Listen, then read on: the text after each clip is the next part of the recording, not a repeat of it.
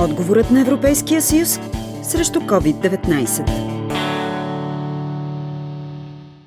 През месец юни, когато Европа се отърсваше от преживения локдаун от COVID-пандемията, Чехия гласува 38 милиона евро бюджет на първия етап за здравна превенция на гражданите си. С мярката всеки здравно осигурен получава 150 евро за престой и рехабилитация в спа-курорт в страната. От помощта могат да се възползват и гражданите на Европейския съюз. Подобна програма прие и Словакия, а Румъния и Унгария от години реализират проекти за здравна превенция на своите граждани. В COVID-кризата и у нас предложението за отпускането на ваучери за здравен туризъм стои на масата на преговори и при подкрепа би могло да влезе от 1 януари, казва Сейка Кацарова, председател на Българския съюз по балнеология и спа туризъм. Програмите за превенция са подценявани по последните години. А, вакцини, вакцини, вакцини, само за това чуваме. А трябва да започнем повече да говорим за превенция и засилване на имунитета. Българския съюз по балнеология и спа туризъм предложи а, лансиране на програма а, Ваучери за здравна превенция, която би дала възможност, освен за ваучери за храна, а да бъдат давани 60 лева и за ваучери за здравна превенция от страна на работодателя на своите работници. А, работодателя е стимулиран, тъй като има данъчно облегчение, а работника получава възможност да си заздрави а, здравето в българска бална спа дестинация. Това е важен инструмент, който ще стимулира вътрешния туризъм.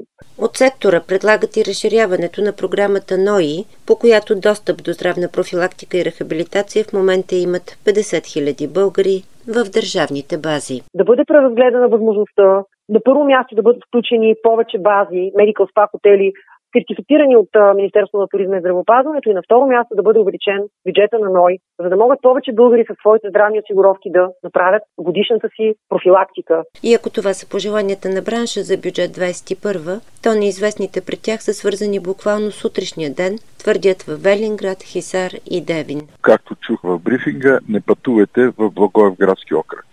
И в Благоевградски окръг се намира Сандански. Няма как. Не трябва да се плашат хората. Това е което ни създава проблеми. Няма как да нямаме нанесени щети при това положение, дето в момента пак се очаква всеки момент дали ще бъдем затворени, дали няма да бъдем, какво ще бъде. Хората се колебаят. Ние не искаме да мислим вариант, в който да кажем, че ще затворим. Златко Златанов е председател на Сдружението на хотелиерите и ресторантьорите в Велинград. Убеден е, че решението за намаляване на ДДС и мярката 80-20 са важна подкрепа за местния бизнес намаляването на ДДС-то просто да прави така, че ние да може да изкарваме някакви пари и да не се краде, да не се лъже. Това беше абсолютно необходимо. Аз съм убеден, че до година, когато се види нали, да се отчете естествено и пандемията, в... ние ще дадем и ръст на постъпленията в, в хазната. Това, което направиха 80 на 20, нали, това беше най-доброто. Без това ние не можехме да съществуваме.